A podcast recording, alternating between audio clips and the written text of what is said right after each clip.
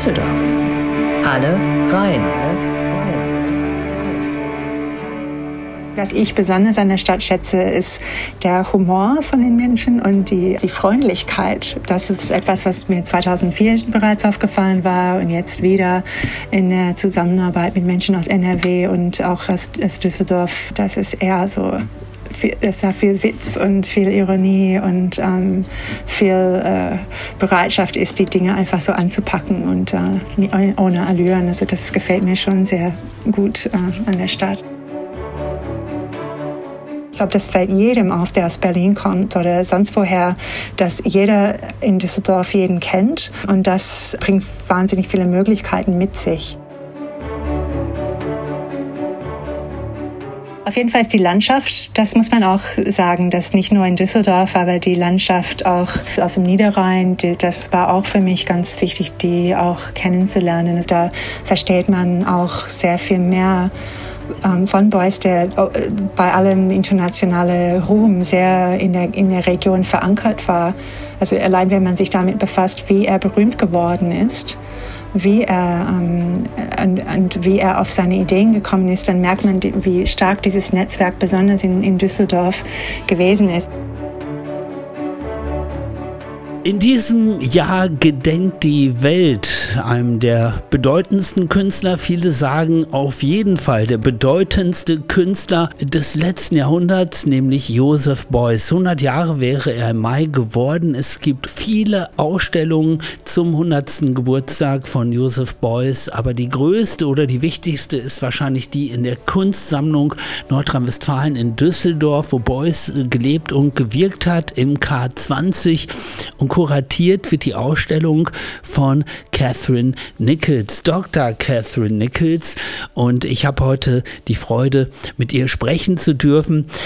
Einen schönen guten Tag, äh, Catherine. Ich darf äh, das sagen. Wir haben vorher schon einmal miteinander gesprochen.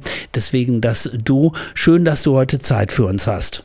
Guten Tag und schön, dass ich hier sein darf. Ich habe gesagt, du kuratierst äh, die Ausstellung Jeder Mensch ist ein Künstler, kosmopolitische Übung mit Josef Beuys in der Kunstsammlung Nordrhein-Westfalen in Düsseldorf. Du machst das gemeinsam mit Eugen Blume. Also eine ganz wichtige Rolle spielt Isabel Malz, muss ich dazu sagen. Da muss ich gleich einhaken, weil Kuratorin ist am Haus und das war eine Zusammenarbeit von Anfang an. Also wir sind dann drei im Team und ähm, das war eine Idee, die wir dann gemeinsam mit äh, Susanne Gensheimer entwickelt haben. Also das ist eine enge Zusammenarbeit mit dem Museum und da sind, waren wir auf jeden Fall so eine, eine sehr enge, dreiteilige Gemeinschaft, die das ähm, erdacht hat und erarbeitet hat in ganz vielen intensiven Gesprächen. Also so, um das gleich einfach mal richtig zu stellen. Und nun hast du gerade gesagt, ihr habt das äh, alles miteinander in vielen Gesprächen erarbeitet. Ich glaube, es waren Stunden,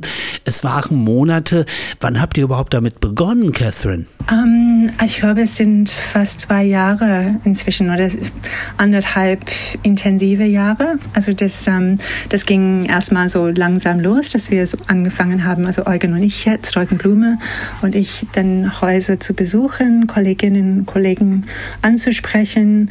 Manche hatten bereits Beuys-Ausstellungen in der Planung, weil ähm, ich, es wissen nicht alle, aber das ist etwas, was man wissen könnte oder sollte, dass Ausstellungen sehr, einen sehr langen Anlauf haben in der Planung. Man sieht, wenn man einfach so ins Museum geht, glaube ich, ahnt man nicht so richtig, was alles dahinter steckt, was hinter den Kulissen sich abspielt und wie, wie lange bestimmte Sachen in der Planung sein müssen. Zum Beispiel, um bestimmte Leihgaben zu bekommen, braucht man wirklich ähm, in, in manchen Fällen über ein Jahr, manchmal sogar anderthalb Jahre und große diplomatische Leistungen zwischen den Häusern. Und deshalb ähm, war das so, dass, also, dass manche schon wirklich länger die Idee hatten, da eine Beuys-Ausstellung zu machen. Ist auch naheliegend zu seinem hundertsten Geburtstag. Und dann kam das halt sehr gelegen, dass, dass das Land dann ähm, die, allen die Möglichkeiten gegeben hat, da g- gemeinsam an dem Projekt zu arbeiten und dann auch viele äh, Häuser sehr großzügig auch unterstützt hat. freue mich auch deshalb so, dass du dir Zeit genommen hast äh, für unseren Podcast, weil äh, ich glaube, du hast in den letzten Tagen pausenlos Interviews äh, gegeben seit dem hundertsten Geburtstag von Josef Beuys, auch davor schon. Ähm, äh, viele Menschen wollten mit dir sprechen und äh, dass du dir jetzt noch die Zeit nimmst, finde ich äh, sehr schön und wunderbar.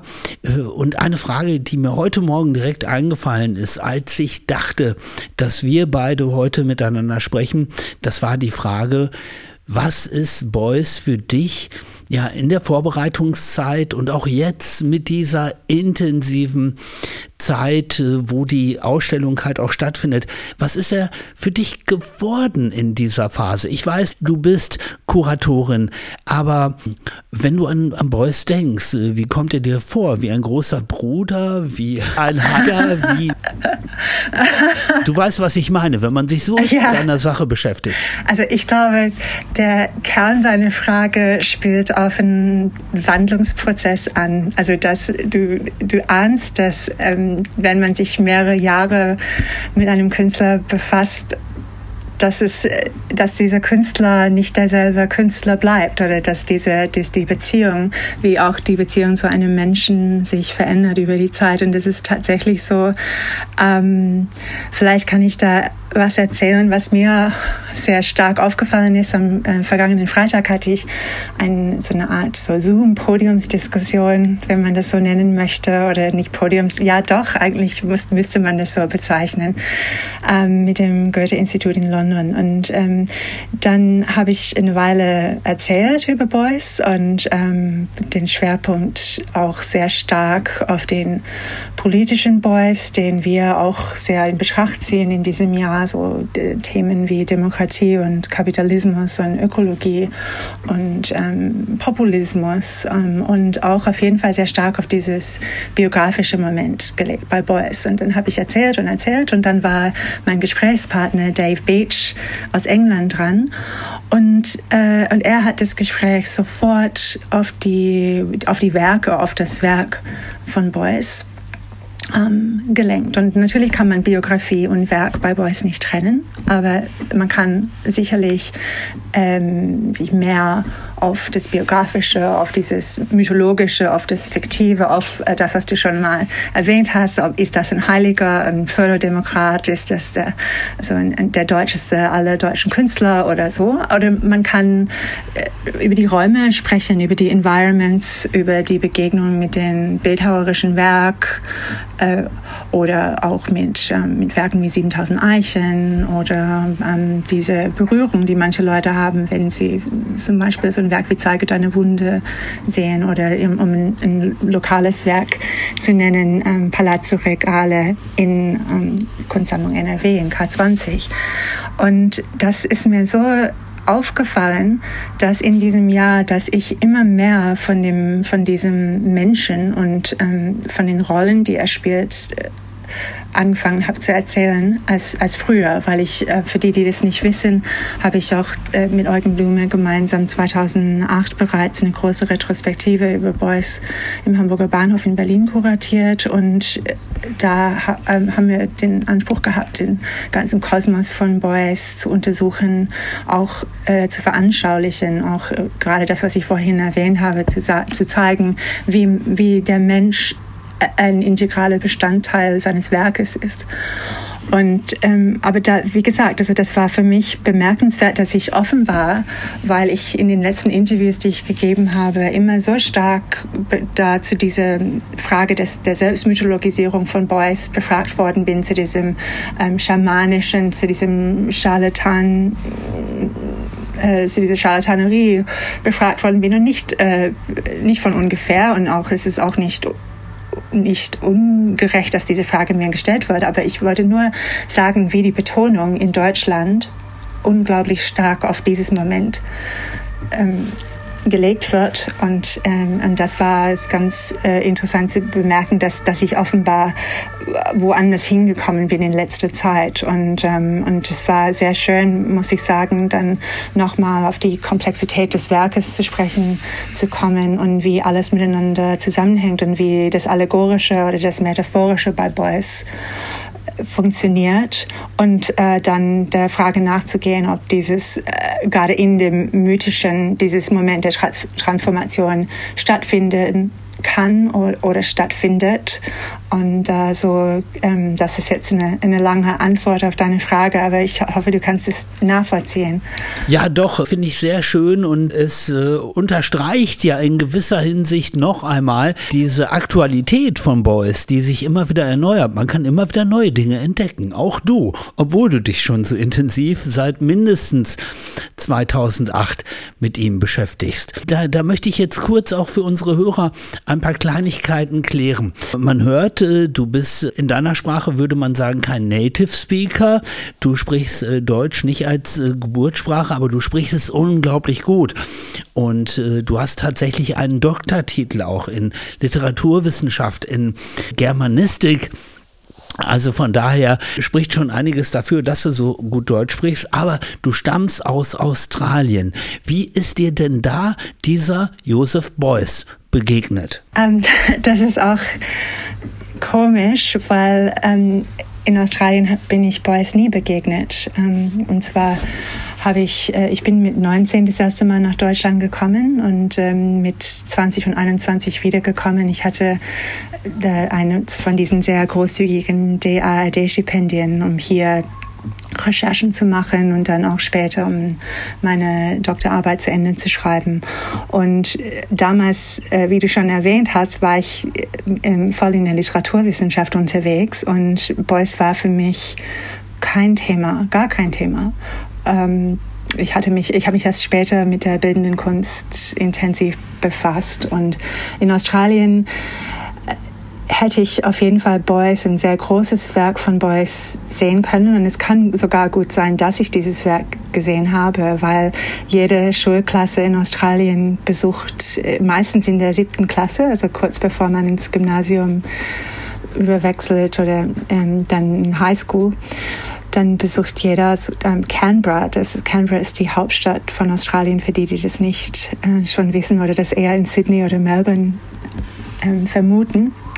Aber in Canberra, das ist eine, eine künstliche Stadt, die genau zwischen Sydney und Melbourne gegründet wurde, gerade weil die großen Städte sich nicht einigen konnten, welche die Hauptstadt sein sollte nach der Föderation von Australien. Jedenfalls, Canberra ist so ein Pflichtbesuch, also jeder macht da Klassenfahrt ähm, und lernt über Politik und Demokratie und auf welcher Basis so das, die, das politische System in Australien äh, gründet. Und da ähm, ist ein Besuch auch bei der National Gallery of Australia auch Pflicht. Und ich weiß, dass ich da war, und ähm, da ist äh, dieses House from the Stripes of the Shaman. Es ist ein ganz äh, riesengroßes, raumgreifendes Werk, das viele vielleicht sogar bei der großen Retrospektive von Isabel Malz ähm, in, in äh, Marion Ackermann in K zwanzig haben die vielleicht dieses Werk gesehen, weil es da einmalig, glaube ich, ausgeliehen wurde für, für diese große Schau. Und da habe ich das komischerweise nicht in Australien gesehen, sondern zum ersten Mal in Düsseldorf bei,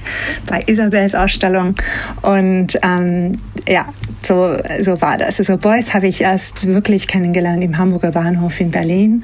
Der, ähm, das war für mich äh, keine Figur, die... Ähm, die eine Rolle gespielt hat. Und das liegt auch teilweise daran, dass ich in Kreisen verkehrte in Australien, die auch nicht viel mit Kunst am Hut hatten, sondern eher, ähm, eher so in Literatur und Theater äh, unterwegs waren. Aber was war dann für dich ähm, der Anstoß, der Kickstart, äh, dich so intensiv mit diesen Menschen zu beschäftigen? Waren es die Installation oder hat dich direkt diese Message erreicht, diese Botschaft, die ihr ja auch in eurer Ausstellung, die ihr kuratiert, vermittelt, dass er eben ein sozialer Künstler war, ein den Menschen zugewandter Künstler? Ähm, manchmal ist es schwer nachzuvollziehen, was man zuerst festgestellt hat. Ich weiß, dass ich zuerst im Hamburger Bahnhof angefangen hatte zu arbeiten und als erstes diese sehr beeindruckende Skulpturen und ähm,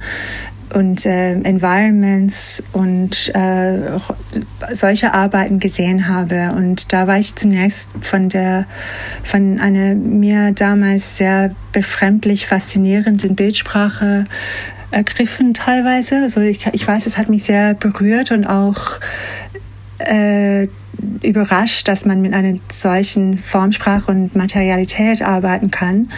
Und das, was mich aber richtig gepackt hat, war die Aktion, wie bei so vielen muss man sagen, war die Aktion I like America and America likes me. Das ist die Aktion, die berühmte mit dem Kojoten in der Galerie von René Block in New York, wo Beuys äh, eine Woche lang in, in der Galerie mit einem Kojote verbringt. Und ähm, nur, also äh, von, von außen, also durch ein Gitter hindurch von dem Publikum beobachtet werden kann. Und als ich diese Arbeit gesehen habe, das war riesengroß projiziert und meine Kollegin hat diese Ausstellung dann kuratiert mit Eugen Blume zusammen. Und ich glaube, in diesem Moment mit dem Hype und mit den Gesprächen, die da stattfanden, Ähm, da, da passierte was. Das war, das, da merkte ich, hier ist was echt Interessantes.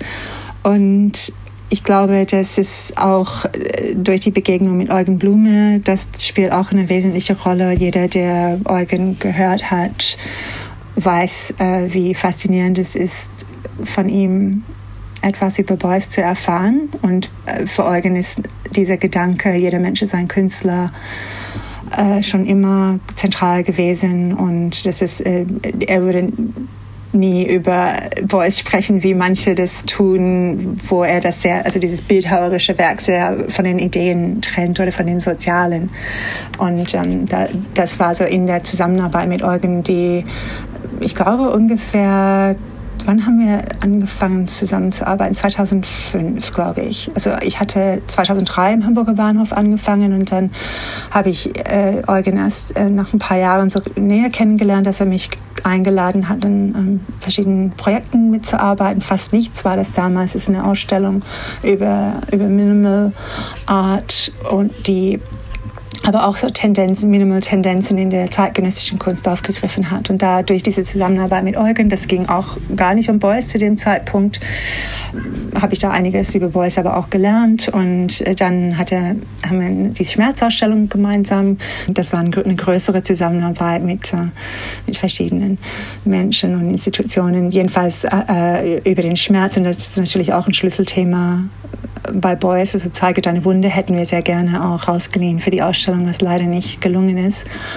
Und dann bald darauf folgte tatsächlich dann die Beuys-Ausstellung. Ich glaube, wir gingen von der Schmerzausstellung direkt zum Beuys über. Und das ist dann, das war so der Sprung ins kalte Wasser, wo äh, ich festgestellt habe, was ich alles mir aneignen muss an Wissen und ähm, Ideen und ähm, um, um Beuys annähernd, um an, an annähernden Zugang zu finden. Aber ich glaube, gerade dieses von außen kommen, dass das äh, vielleicht das war, was Eugen auch gesucht hat, weil wenn jemand mit einem, mit einem ganz so frischen Blick auf, und auch von einem, einem Blick, der ganz äh, von der anderen Seite der Welt kommt und aus einem ganz anderen Bereich, dann ist es sehr fruchtbar für ein, für ein Gespräch, und das, ähm, das habe ich auch, auch so empfunden, weil also meine Ambivalenz vielleicht äh, Beuys gegenüber ist immer so, das ist ganz produktiv für, für jede Ausstellung ähm, über Beuys, glaube ich, oder jedes Projekt über Beuys.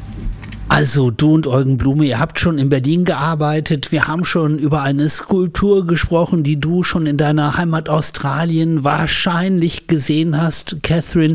Und nun, ja, kuratierst du diese große Schau in der Kunstsammlung Nordrhein-Westfalen. Jeder Mensch ist ein Künstler, und das ist ja nochmal eine Schau mit einem speziellen Ansatz. Also ihr habt nicht von überall auf der Welt diese Skulpturen, Installationen herangeschafft. Ihr habt einen anderen Ansatz gewählt. Kannst du mir erklären, wie ihr den entwickelt habt und was wir denn jetzt erleben? Ähm, also die Idee, eine Ausstellung zu jeder Mensch ist ein Künstler zu machen, das war das, die erste, die da war, die im Gespräch mit Susanne Gensheimer dann entstand. Und der Ansatz, den wir gerne ausprobieren wollten, war, die Aktionen von Beuys in den Mittelpunkt zu stellen und diese Figur Beuys, der Agierende, der in bestimmten Rollen und Wandlungen wie eine mythische Figur arbeitet, ähm, ins Gespräch mit anderen zu bringen und zu dieser Idee von ihm, jeder Mensch ist ein Künstler, auf den Grund äh, zu gehen. Also die Aktionen sind ganz besonders, weil das ist der Ort, wo Beuys Sachen erprobt hat, wo er geübt hat. Und da der, der Untertitel der Ausstellung verweist auch drauf oder greift diese Idee auf, dass er aus dieser Katastrophe des Zweiten Weltkriegs und seine Beteiligung daran herauskommend feststellt langsam, dass also für ihn eine persönliche Wandlung, Verwandlung notwendig ist, aber auch eine für die ganze Gesellschaft. Und er, also er nimmt sich selbst als Modell für diese Transformation. Und dann ist der nächste Schritt diese, diese Transformation, die er für so zentral hält und die er nur in der Kunst verortet oder mit künstlerischen Ideen und Prozessen verbindet, dass er dann mit Ideen, die er da bei Fluxus aufgreift und bei Tendenzen in der Kunst zu dem Zeitpunkt, beginnt er, diese Aktionsform als so eine Art so Rechercheform zu ähm, ergründen, was, was es für ein Potenzial hat, um neue Bilder in die Welt zu schaffen. Also neue Social Imaginary, kann man auch dazu sagen, um den Begriff von Charles Taylor reinzubringen und äh, zu, zu zeigen, in, in diese Rolle, in jene Rolle als Schamane, als Gärtner, als Lehrer, als Erlöser, als Redner, als, ähm, als Künstler auch. Er, er gründet er, wie gesagt, so Möglichkeiten, plastische Prozesse zu entwickeln. Und mit plastischen Prozessen in einem gesellschaftlichen Zusammenhang heißt es sowas wie Wege suchen, mit anderen Menschen gemeinsam an einer gesellschaftlichen Veränderung im Sinne von mehr Teilhabe, mehr Mitsprache, mehr Inklusion äh, zu arbeiten, sodass ähm, weil Beuys wollte da so faschistischen Strukturen entgegengestalten, wie er gesagt hat. Also er wollte, äh, um ihn zu, zu, zu zitieren, hat er gesagt, ich will diese Schuld, diese einzelne und diese kollektive Schuld nicht von mir weisen. Ich will nach einer Methode suchen, um diese Bedingungen der Katastrophe entgegenzugestalten, was eine bisschen merkwürdige Formulierung ist, aber man weiß, mit Beuys heißt, es wird alles auf Plastik bezogen, dann ist es naheliegend zu sagen, dass man gemeinsam etwas gestaltet, also eine Art Verhinderung von Strukturen ist, die wieder so faschistische Strukturen fortsetzen oder, ähm, oder wieder aufkommen lasse. Und das heißt noch lange nicht, dass er die Methode gefunden hat. Also ich, ich glaube, ich muss das ganz klar sagen, dass er, er hat nicht unbedingt das Rezept gefunden. Ähm, und das ist auch nicht über Nacht sowas gefunden, aber er hat versucht, nach Wegen das zu, zu, zu üben. Und wenn ähm, für uns war diese Idee von Hannah Arendt ganz wichtig, die ähm, die Idee von ähm, Übungen im politischen Denken, weil nur wenn man etwas übt und, und immer wieder etwas übt, dann äh, kann man sagen, dass in diesem Moment der Übung etwas am ähm, Entstehen ist. Und ähm, eine demokratische Übung meinetwegen ist nicht, dass man äh, alle vier Jahre mal wählen geht oder alle drei oder alle sieben oder wie auch immer lang das ist in verschiedenen Ländern, sondern dass man äh, tagtäglich in seinem unmittelbaren Umfeld demokratisch agiert und nach demokratischen Möglichkeiten sucht, die, wie gesagt, auf Teilhabe beruhen und auf einem offenen Gespräch. Und, und das ist auf jeden Fall etwas, was Beuys tatsächlich wohl geschafft hat, bei, bei allen Konfusionen oder so, die er vielleicht auch verursacht bei Menschen. Der hat auf jeden Fall geschafft, verschiedene Modelle in, in, in die Welt zu setzen, die auf Gespräch, auf diese permanenten Konferenz beruhen und geschafft, viele Menschen äh, zum Nachdenken anzuregen, sie, sie, sich aufzuregen, äh, aber auf jeden Fall sich an einem Gespräch zu beteiligen. Ja, und darum begegnet man dann in eurer Schau im K zwanzig zum Beispiel Edward Snowden, der Whistleblower, der eben aufgedeckt hat, wie Geheimdienste arbeiten, oder auch Greta Thunberg, die sich eben auch geübt hat im Miteinander, indem sie sich einfach vor die Schule gesetzt hat und nicht mehr reingegangen ist und gesagt hat, wir müssen diesen Planeten verändern. Das ist höchst interessant, aber es ist eben auch ein spannender Ansatz, weil ihr eben nicht einfach nur die Werke absprechen lassen wollt, sondern ihr habt sie wirklich in äh, Zusammenhang gesetzt mit lebenden äh, Menschen, die offensichtlich heute immer noch von Beuys inspiriert sind, auch wenn sie es möglicherweise gar nicht wissen. Sie sind aber die Art von Mensch, ähm, die Beuys meinte, also die er vielleicht selbst als beispielhaft sehen würde, ähm, weil er, er wollte einfach, dass jeder Mensch dieses Potenzial in sich erkennt. Zum einen der Transformation, also bei Edward Snowden hast du erwähnt, und Edward Snowden ist ein Paradebeispiel dafür, von äh, jemand, der ähm, eine bestimmte Ideologie gelebt hat von N S A, also dass die nicht unbedingt wahnsinnig viel in Frage gestellt hat und dann auf einmal ähm, zu der Erkenntnis kommt, dass er, dass das, was er tut, etwas ist, was er nicht moralisch oder moralisch nicht verantworten kann, und äh, kommt dann zu dem nächsten Schluss, dass er handeln muss und, und setzt was in Bewegung, und dann handelt er weiter und arbeitet mit anderen Menschen dann zusammen, und es entsteht, was vielleicht eher so im Sinne einer Wärmeplastik, um Beuys Terminologie zu benutzen, erachtet werden kann als eine Kälteplastik, die vorher war, da war. Und das ist auch etwas Spannendes eigentlich, was man an Snowden sieht, was auch für Beuys zentral ist, ist diese Idee, dass jeder Mensch, ob, ob er schlecht handelt oder gut handelt, kann aufgrund seiner Kreativität in gewisser Hinsicht auch als Künstler betrachtet werden.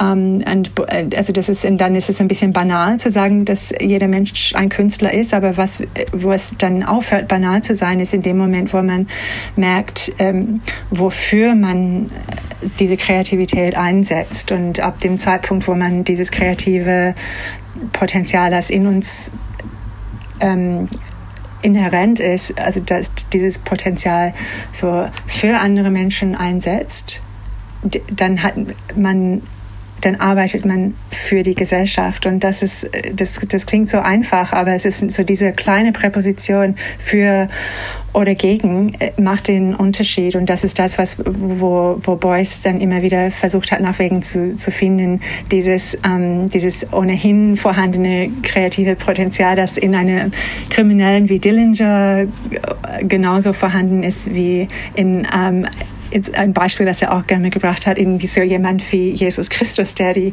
ähm, auch eine Verwandlung, ähm, Verwandlungskünstler sondergleichen war, äh, dass, dass man diesen Unterschied erkennt und dass man nach Wegen sucht, wie gesagt, äh, das Gegen in ein Für äh, umzuwandeln. Und das ist auch äh, immer leichter gesagt als getan, weil in einer komplexen Gesellschaft muss man erstmal feststellen, was Für eigentlich bedeutet, ohne dass man dann äh, plötzlich meint, für andere Leute entscheiden zu wollen, was für sie gut ist. Also das, da merkt man, dass Beuys ähm, uns damit auch zwar weiterhilft und einen wahnsinnigen Gedankenprozess auslöst, und dennoch stellt er uns für diese enorm komplexen Aufgabe, das, also ich glaube, wir kennen das alle so ein bisschen, also wenn man versucht, zum Beispiel für die Umwelt etwas zu tun und feststellt, wie viele Dinge wir meinten, für die Umwelt zu tun, die inzwischen sich als falsch auch erwiesen haben, oder, ähm, oder äh, ja, das, das, das ist auf jeden Fall eine, ähm, was von uns gefragt ist, ist eine enorme Sensibilität und die Fähigkeit zuzuhören,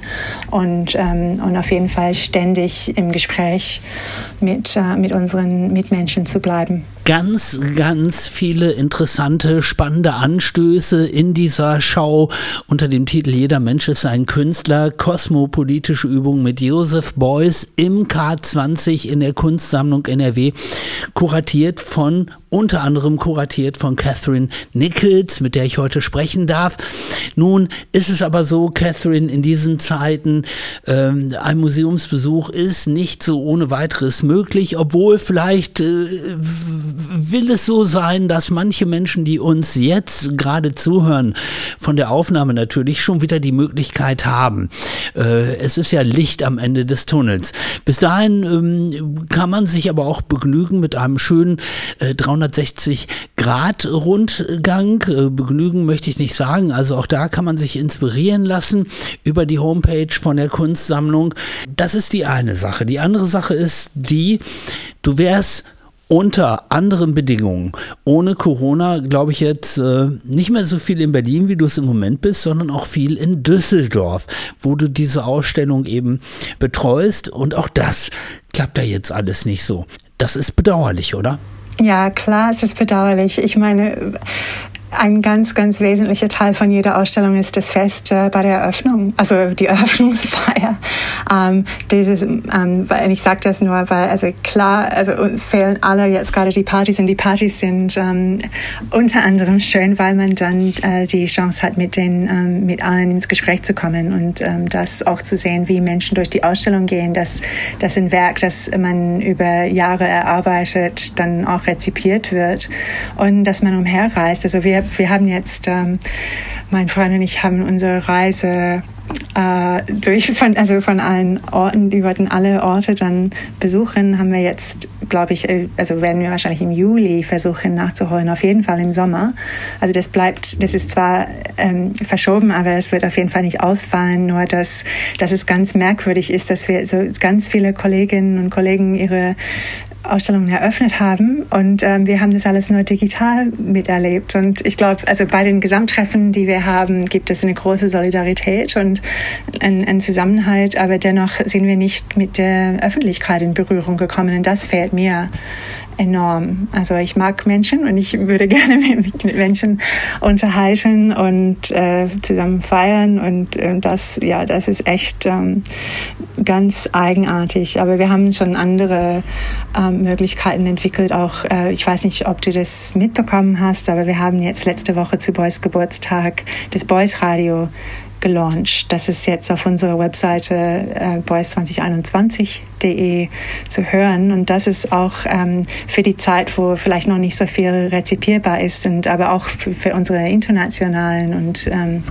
Interessenten haben wir äh, dieses Radio, und das ist äh, schon ziemlich spannend. Das hat, das bringt, das bringt hundert Stimmen zusammen zu Beuys, die diese ganze Widersprüchlichkeit seiner Person, diese Komplexität seiner Person besprechen aus heutiger Sicht, und da merkt man ganz schön, wie äh, unterschiedlich er wahrgenommen wird und was er für alle bedeutet. Dann gibt es der, so eine neue Podcast-Serie dazu, Die Erde spricht, wo die Ideen von Beuys im Fokus stehen und die aufgegriffen werden und auch total kontrovers besprochen werden, und das, das behandelt alles von, von von seinen Ideen zur Demokratie bis hin zu der ähm, zu Identitätsfragen, Plastizität ähm, und äh, Queer Theory und äh, Gender Studies und dergleichen mehr. Also das ist, da gibt es ganz viele neue Einblicke, und dann gibt es die Musik, viele spannende Playlists und neue Kompositionen, Ähm, die zusammengestellt worden sind von Experten und äh, Stars aus der Musikindustrie und Musikszene. Und ähm, dann, was gibt's noch? Also jetzt habe ich, glaube ich, irgendwas vergessen in der tollen Reihe, aber das reicht vielleicht erstmal.